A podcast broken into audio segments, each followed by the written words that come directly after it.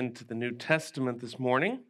Last time we talked about the intertestamental period, the time between Malachi and Matthew, as we finished up looking at um, the minor prophets. Excited to be in the Gospels this morning. This morning we're looking at the Gospel according to Matthew. Uh, why would we say? I, I saw this last night actually. I was doing some final reading until my brain completely checked out. And um, I was looking at a um, New Testament survey textbook.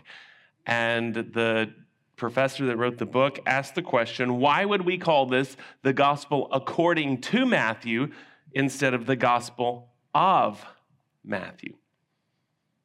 Can anybody have anybody have an idea of why that little wording would be significant? Exactly, because it is not about Matthew. It is not the gospel, it's not the good news of Matthew, it's the good news according to Matthew. So it's Matthew's version, Matthew's rendition um, as the Holy Spirit gave it to him and I refer to this one as a royal biography. So we're going to look at, over the next four lessons, Lord willing, at each of the four gospels. And we're not going to do a lot of comparing gospel with gospel, but rather looking specifically to the message of each gospel, like we did with the minor prophets. Why did this prophet say what he said? Um, why did this um, writer, New Testament writer, say what he said. How did God use his specific gifts, his specific um, history? Um, how did God use the specific writers? So we're going to look at this royal biography of Christ this morning.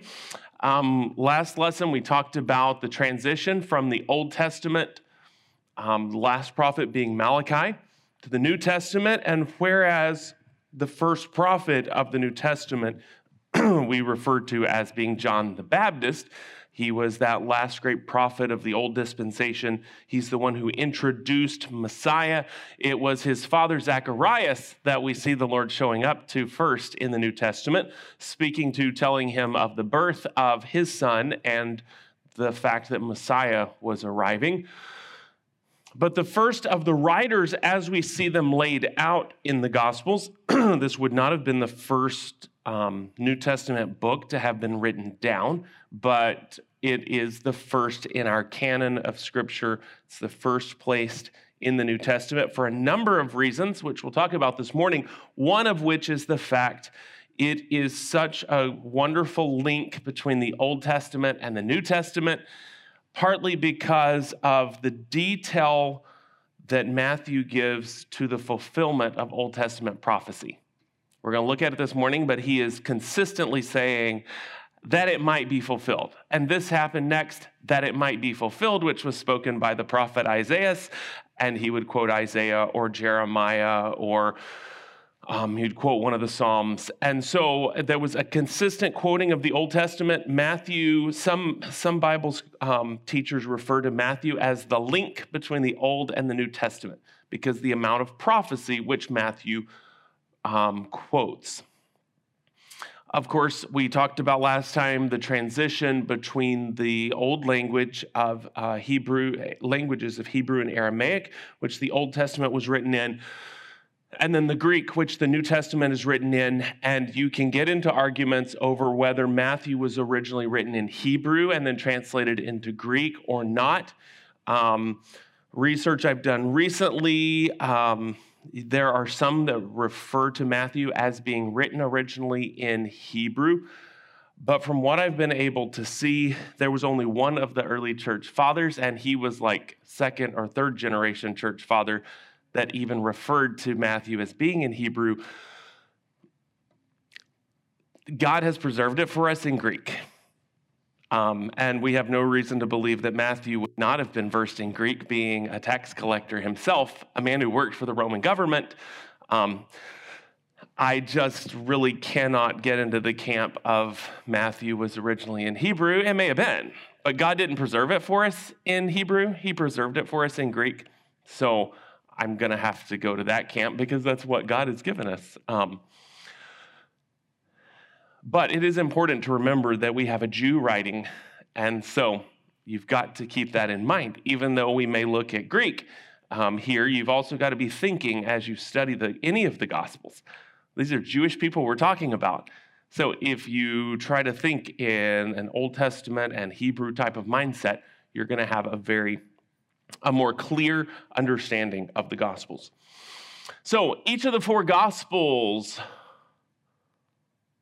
were written from a different perspective. And we're going to visit these three points with each of the Gospels. Number one, a different perspective. Why would there be four different Gospels? Because each writer, the Holy Spirit is going to use each writer to present a different perspective. So you have a different person writing. So things are going to come out a little different. Um, as far as their presentation, if you think about it, you have a group of, well, let's just say 12 men in a room, an event happens. Um, say a crime is committed in the room, and um, afterwards the police show up and they interview each of the 12 men. The 12 men are placed at different places around the room. Each has a different emotional bend toward what's been happening.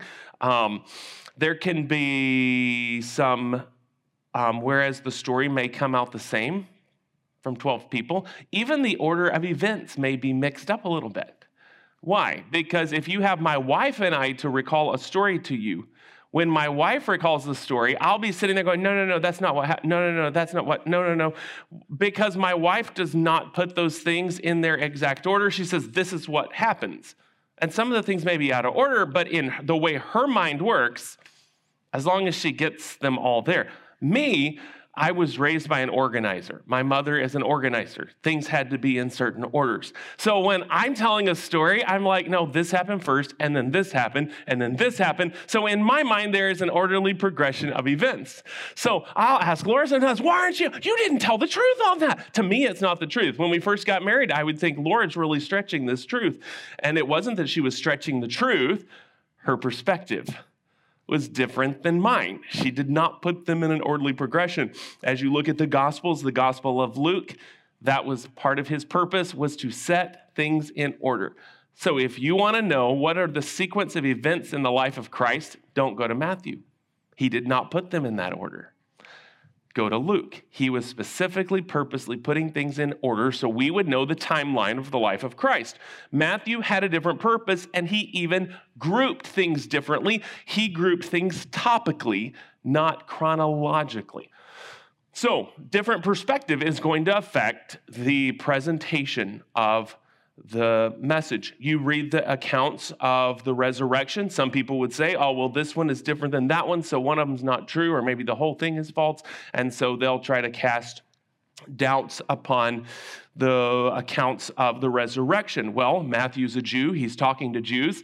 So how does he begin? Well, at the end of the last day of the week, he, he starts you off in Jewish thinking as far as time goes somebody else may be writing to a Gentile world, they're going to present the times in, to the Gentile world.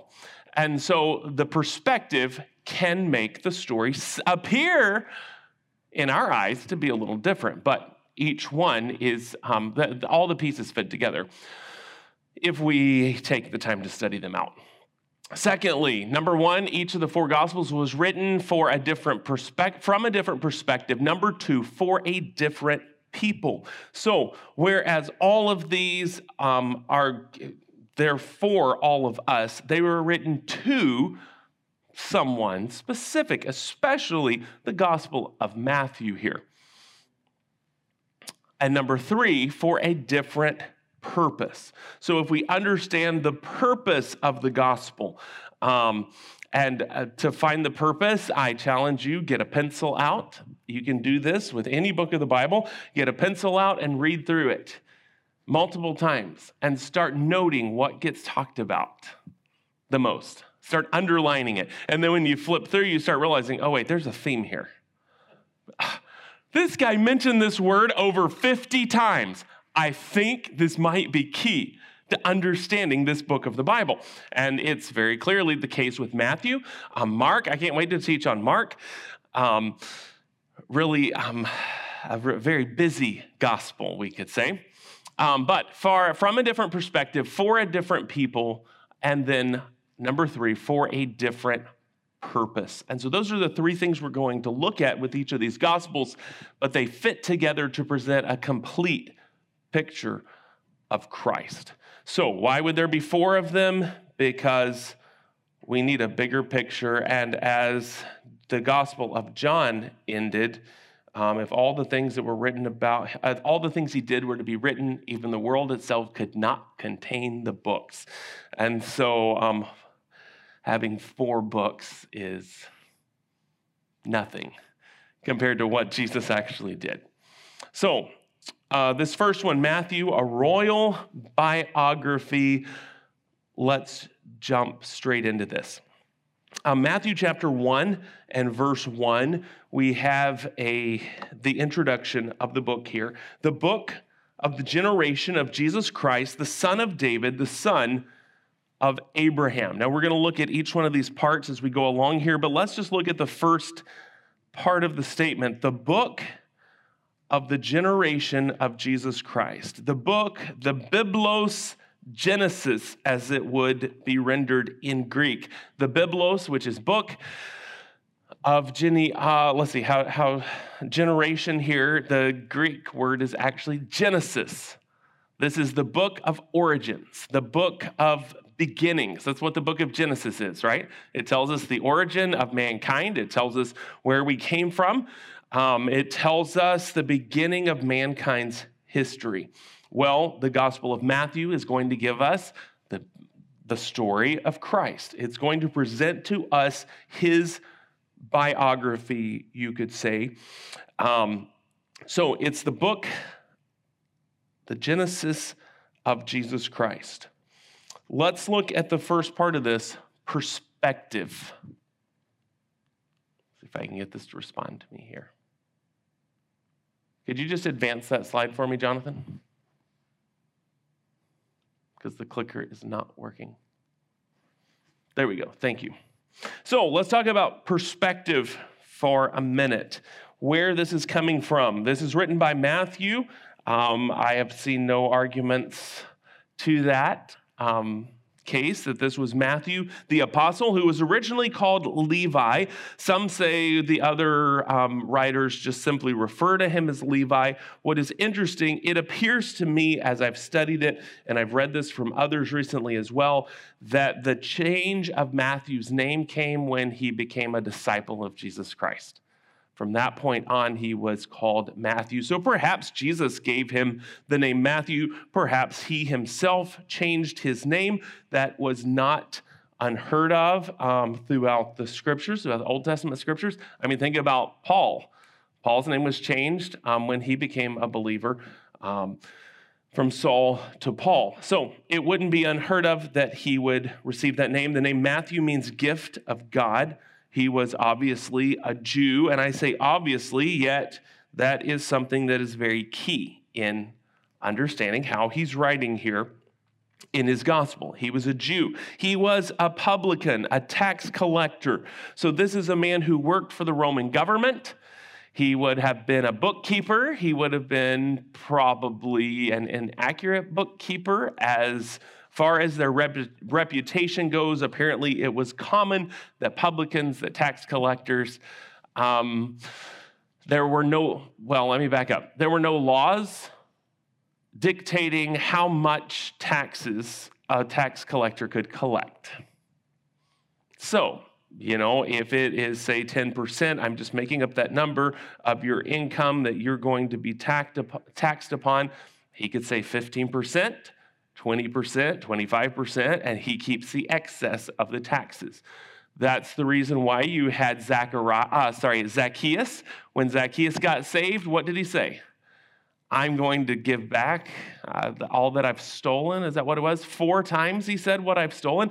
He understood. Um, he understood about um, percentages This is how much I've been taking over, and now I'm going to go back and I'm going to repay four times what I have taken from others. So, as soon as Zacchaeus gets saved, he knows what he's been doing is wrong.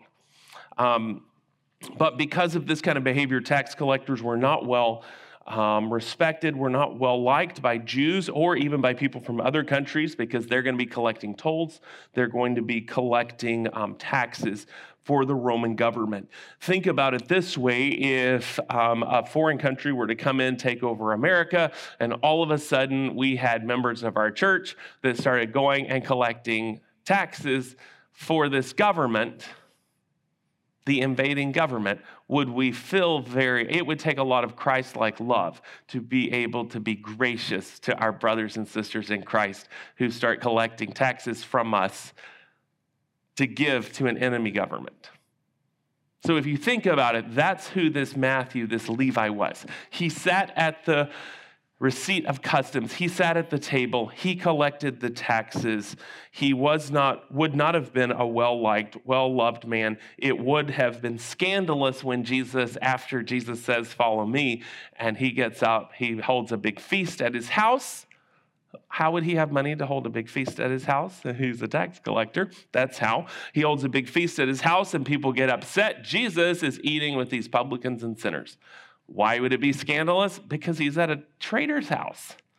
He's at a tax collector's house. How dare Jesus go to the tax collector's house? Yet, Jesus chose this disciple to follow him. Jesus chose this disciple to write the gospel. So, to tell the good news.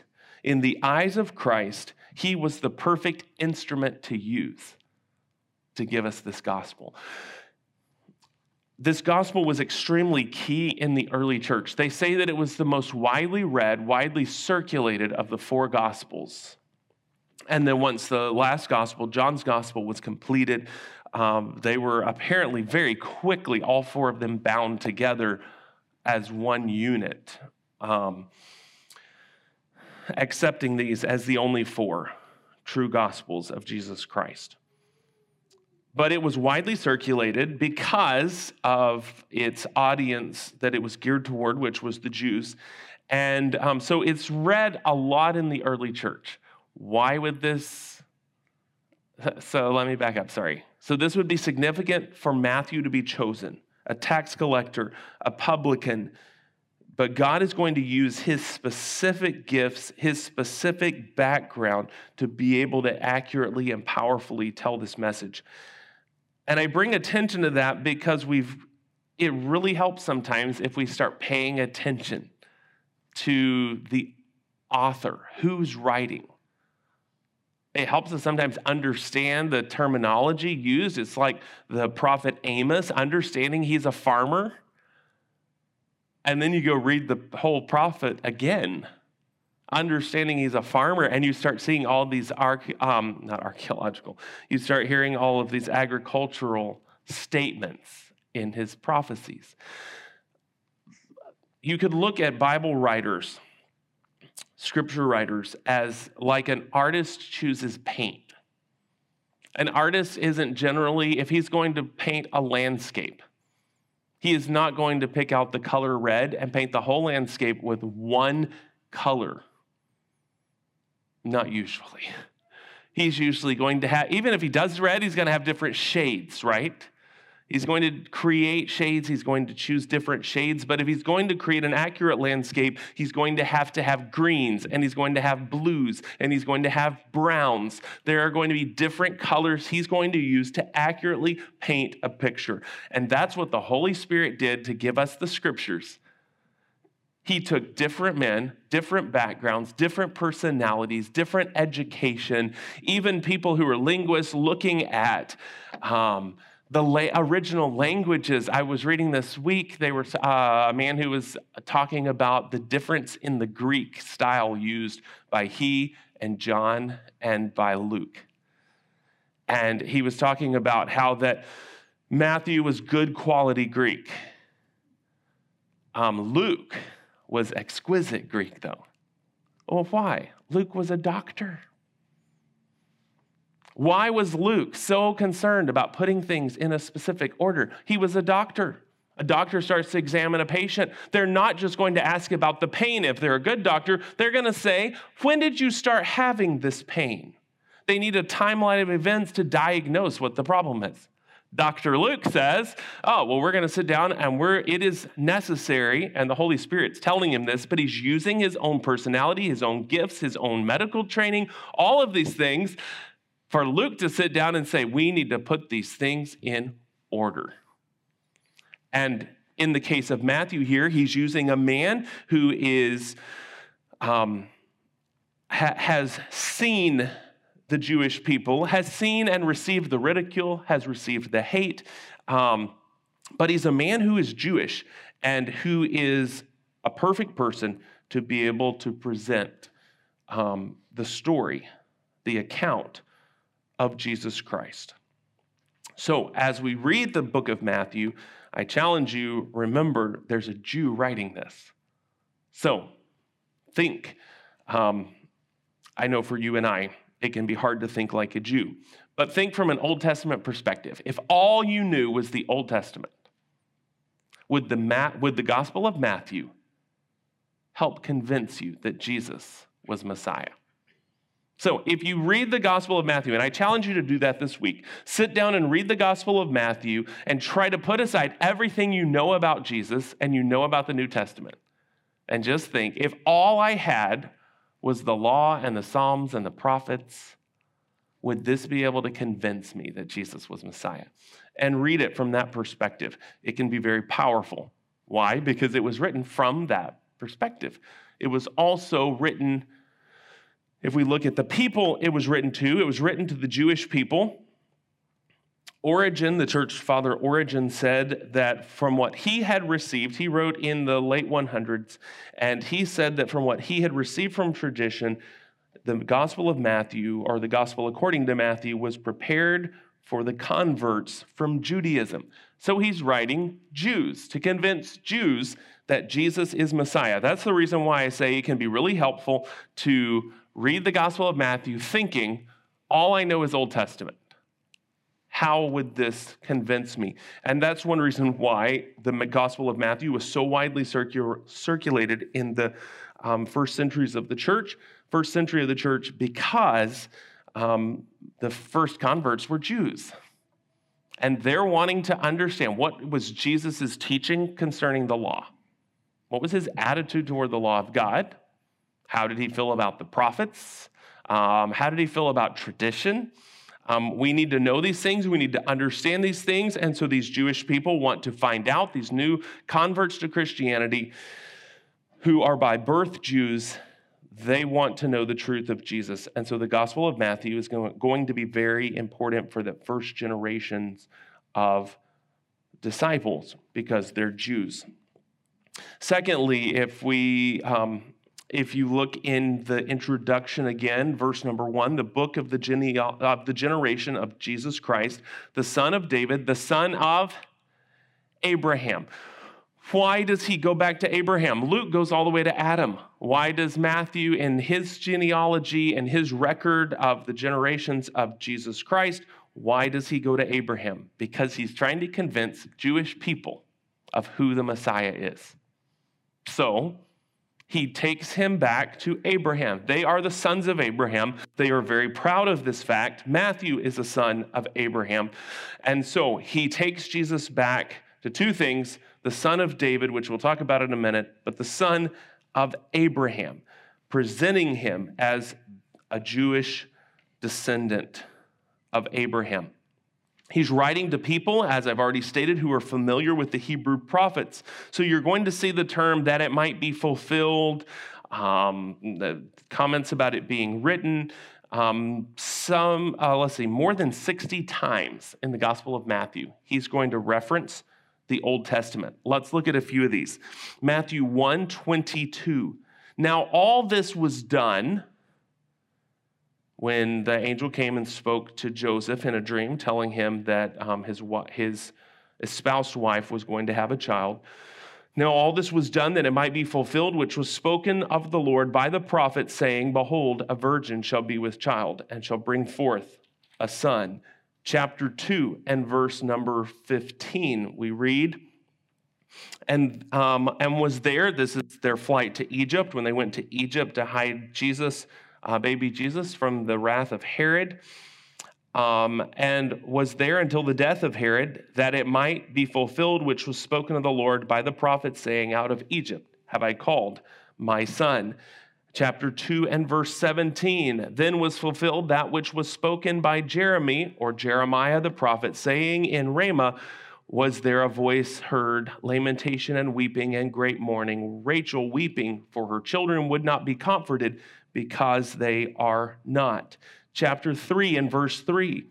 For this is he that was spoken of by the prophet Isaiah, saying, The voice of one crying in the wilderness, Prepare ye the way of the Lord. Chapter 4 and verse 14, that it might be fulfilled which was spoken by Esaias or Isaiah the prophet, saying, um, chapter 4 and verse number 14 that it might be fulfilled, which was spoken by Isaiah the prophet, saying, The land of Zebulun and the land of Naphtali. This is talking about Jesus um, going and settling in, uh, sorry, uh, moving to Capernaum.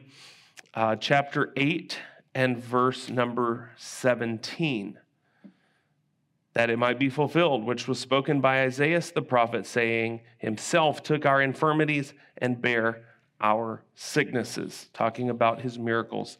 Skip over to chapter 12 and verse 17. That it might be fulfilled, which was spoken by Isaiah the prophet, saying, Behold, my servant, whom I have chosen, my beloved, in whom my soul is well pleased. I will put my spirit upon him, and he shall show judgment to the Gentiles chapter 27 and verse number 9. Then was fulfilled that which was spoken by Jeremy the prophet, saying, And they took the 30 pieces of silver, the price of him that was valued, whom they of the children of Israel did value.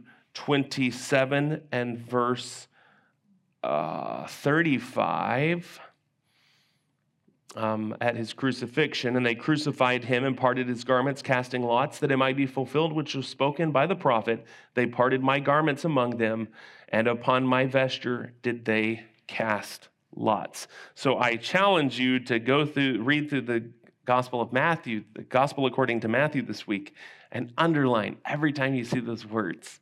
So you can see all of those times that the Old Testament is being showed to be fulfilled. Why is he doing this? He's writing for a Jewish audience. He wants them to understand this is Messiah of the Old Testament. I heard a political commentator last week, a conservative American political commentator. Um, I've wondered before whether he was Jewish or whether he was a Christian because of his quoting of scripture. I have noticed he always quotes Old Testament scripture. And I heard him speak last week about why he is not a Christian. I unfollowed him when he got to the point of biblical revelation ends at Malachi. The New Testament is not the inspired word of God. And I thought, well, then you don't have anything I'm really that interested in. I may agree with you politically, but I'm not going to, I only have so much time in this life, and I'm not going to spend it listening to a man who rejects Jesus as Messiah, very purposefully, willfully has chosen to reject Jesus as Messiah. The man would do well to study good the gospel according to Matthew, because it was written specifically it has benefit to all of us, but it was written very specifically for Jews. Um, it was also written not only people who were familiar with the Old Testament prophets, it's people who are going to be familiar with the law. Look at the Sermon on the Mount, Matthew chapter 5. Matthew chapter 5 and verse number 21. Ye have heard. When he says this in the Sermon on the Mount, what's he going to be quoting? Well, he takes them back to the law. Ye have heard that it was said by them of old time, Thou shalt not kill. Well, who was it of old time that said it? Well, they would say Moses said it, but Moses was quoting God.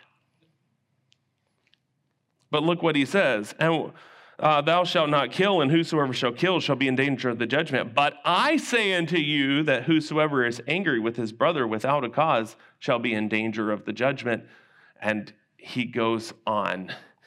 Um, so Jesus takes it deeper. He takes them from just the law and the very and physical crime. He takes it to the heart. He says, "Let's deal with the heart."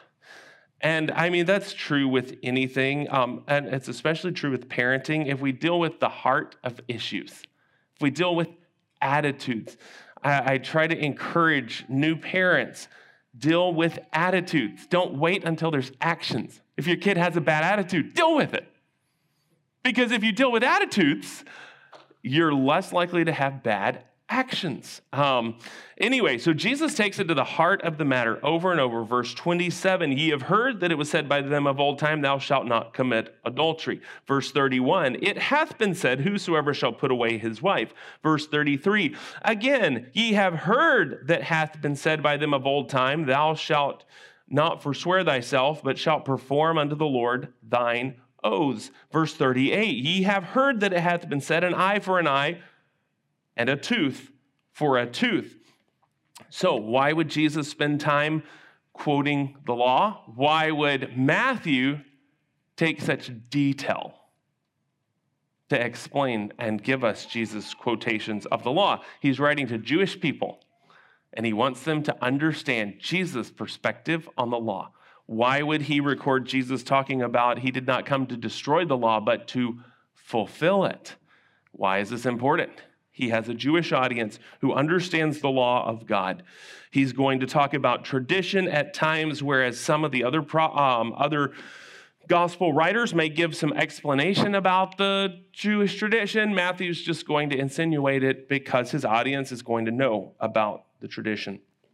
So, number one, we talked about perspective. Number two, we talked about the people it's written to. Number three, each of these gospels is for a different purpose. The purpose of Matthew is very easy to see. He's trying to present Jesus not only as the Jewish Messiah, but as the king. He is rightful king. He is the king that we Jews have been looking for. And so, how does he do that? The book of the generation of Jesus Christ, the son of David. So, in his first sentence, he not only points out, as we've already said, that he was a son of Abraham, but he says very specifically he is a son of David.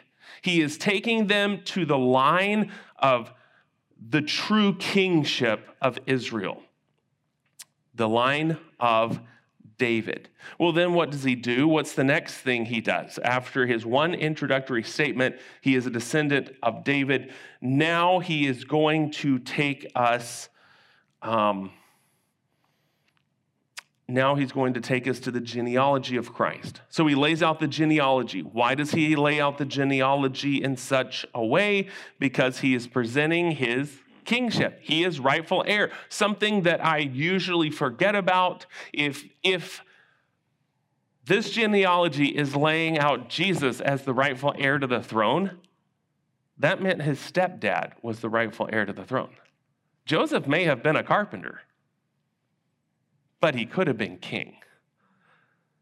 This puts Joseph in line for the kingship. That's the reason why, after the genealogy, who's spoken to next? Does he say, okay, now the angel came to Mary? No, because he's presenting the kingship of Christ. So he goes to rightful heir to the throne. He said Joseph was deep in sleep and the angel, he was troubled. The angel of the Lord comes to him in the night. Why is Joseph dealt with next? He's telling the Jewish people, This is your king. So he states he's the son of David. He lays out the genealogy. And then um, the third thing he does is he addresses the heir to the throne, he addresses Joseph. And um, also, look at the end of the genealogy. He comes to the end of this. Um, there are numerous things we could talk about in the genealogy, and we just don't have time to. Um, one is to note the women that are listed here. Gentile women as well as Jewish women, which gives a hint that this Messiah is not just for the Jewish people, but he's for the whole world. Um, but then it says, uh, verse 16, chapter 1, 16, and Jacob begat Joseph, the husband of Mary, of whom was born Jesus, who is called Christ. Notice it doesn't say, and Joseph begat Jesus. Why? Because he didn't.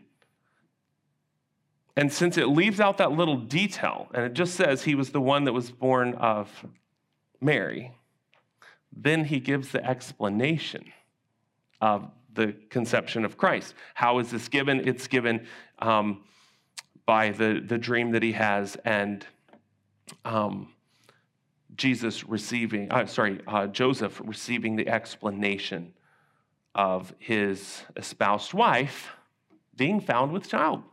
So, um, this is all laying out the fact that he's king. What happens in chapter two? The next thing we see is wise men showing up. Why on earth is Matthew the only one who gives this story? Because he's trying to prove that Jesus is king. So he recounts this story. Now, when Jesus was born in Bethlehem of Judea in the days of Herod the king, behold, there came wise men from the east to Jerusalem, saying, Where is he that is born? King of the Jews. If you spend a lot of time worrying about who the wise men were or whether we call them kings or wise men, you're going to miss the whole reason why they came. Why did they come? They came to find the king of the Jews. And so here these wise men come from the east asking, Where is he that is born king of the Jews? And as Matthew recounts the story, he takes great care to show how that Herod called in the scribes, the wise, uh, the Jewish wise men, and says, Would you look up in the scriptures, where is the king? Where's Messiah supposed to be born? And so they go and they research the scriptures. Why does Matthew give that detail? Because Matthew's trying to show he is the biblical king, the rightful king, the rightful heir to the throne. Throughout the Gospel of Matthew, we have the establishment of Christ's kingdom on earth. But Matthew's only phase one. Phase one is the spiritual kingdom. Matthew five times refers to it as the kingdom of God, but mostly he refers to it as the kingdom of heaven. The word kingdom is used, I counted it last night, 54 times. I'd never taken time to count it. And then last night I'm like, well, how many times does it show up? So I went through it last night. 54 times the word kingdom is used in this gospel. Five of the times it's kingdom of God. All the rest, he uses the term kingdom of heaven. It is not an earthly kingdom, it is a heavenly kingdom. It is a spiritual kingdom. He is talking about the establishment of his church here on earth. But Jesus also addresses, as you read through um, the Gospel of Matthew, you see he talks about future events. And we know that one day, by comparing Scripture with Scripture, we know that one day Jesus is going to come back and he's going to set up his literal, physical kingdom here on this earth. But the Gospel of Matthew is only phase one. He's trying to show this is the king, this is his kingdom. You've misunderstood. Right now, he's not here to set up a physical kingdom, but rather a spiritual kingdom. When you look at the Sermon on the Mount, I challenge you again read the Gospel of Matthew this week. When you get to the Sermon on the Mount, think about this fact that you have Jewish people saturated in the law and in the prophets, and they are people who are completely saturated in tradition. And now they're listening to this man, this, what they think is just a man teach to them. He's laying out the moral code, or rather, you could say the law of his kingdom. It's going to be found in the Sermon on the Mount. It's a turn the other cheek, not get even. It's a different type of mentality that Jesus is laying out in his kingdom. At his crucifixion in Matthew chapter 27, he is mocked as king and then declared on the top of the cross, King of the Jews. And then, of course, if we go to his Great Commission, as we're having to conclude here, Matthew chapter 28. I challenge you when you take your pencil and you underline all of the times the Old Testament is quoted, also underline all the time kingdom is mentioned here. But the Great Commission is the expansion of his kingdom. Matthew 28 and verse number 18, he says, And Jesus came and spake unto them, saying, All power, all authority is given unto me in heaven and in earth. This word power is showing the fact he is king, he has authority. And he's giving this authority to his disciples as he leaves. So, what does he give us authority to do? He says, Go ye therefore and teach all nations. The first here is um, it's to evangelize. We're to go out and teach Christ, present Christ. Number two, baptizing them in the name of the Father and of the Son and of the Holy Ghost. And number three, discipleship, teaching them to observe all things whatsoever I have commanded you. And then what did he say? Lo, I am with you always, even unto the end of the world. Amen. So, what is the expansion of his kingdom? The expansion of his kingdom is the carrying of the gospel around the world. In chapter 10, when he sent his disciples out on, you could say, on their mission trip, on their train, first training runs where they're going out by themselves, he sends them out by twos and he says, I, I have all power. I send you out with this power. He sent them out with his authority to do what? They were going to cast out devils. They were, there were going to be things that they were going to do as they went out for Jesus. But when we get to the Great Commission, he doesn't pass on to us in this, these final words okay, in my kingdom, I want you all to go out and be casting out devils, no snakes. Or, you know, I, what Matthew records here is very simple. He said, You take the gospel, you baptize, you disciple. What's discipling? Discipleship is teaching them to observe what Jesus said to do, teaching them to live in the kingdom. And so, as we read the Gospel of Matthew, I challenge all of you to do that this week. Um, realize as we get to the end that that kingdom command is given to all of us to evangelize, to take the gospel of Jesus Christ. So I hope this helps you in your scripture reading and in your personal study. It's just a small glimpse into the gospel of Matthew, but it was an exciting, I really enjoyed studying this out. Dear Heavenly Father, we thank you so much for your word. We thank you that you did come to be king. And Lord, we thank you that we are a part of your spiritual kingdom here on earth. And Lord, we look forward to spending time with you in your heavenly kingdom um, as we um, leave this earth and enter into um, your presence. And Lord, I just pray that you would help us to be faithful servants, that we'd be faithful ambassadors here on earth, Lord, presenting your message and um, disciple, making disciples, Lord, and spreading the gospel. Lord, thank you for this brother Matthew and um, the way he so accurately um, gave this account of your life. In Christ's name we pray. Amen.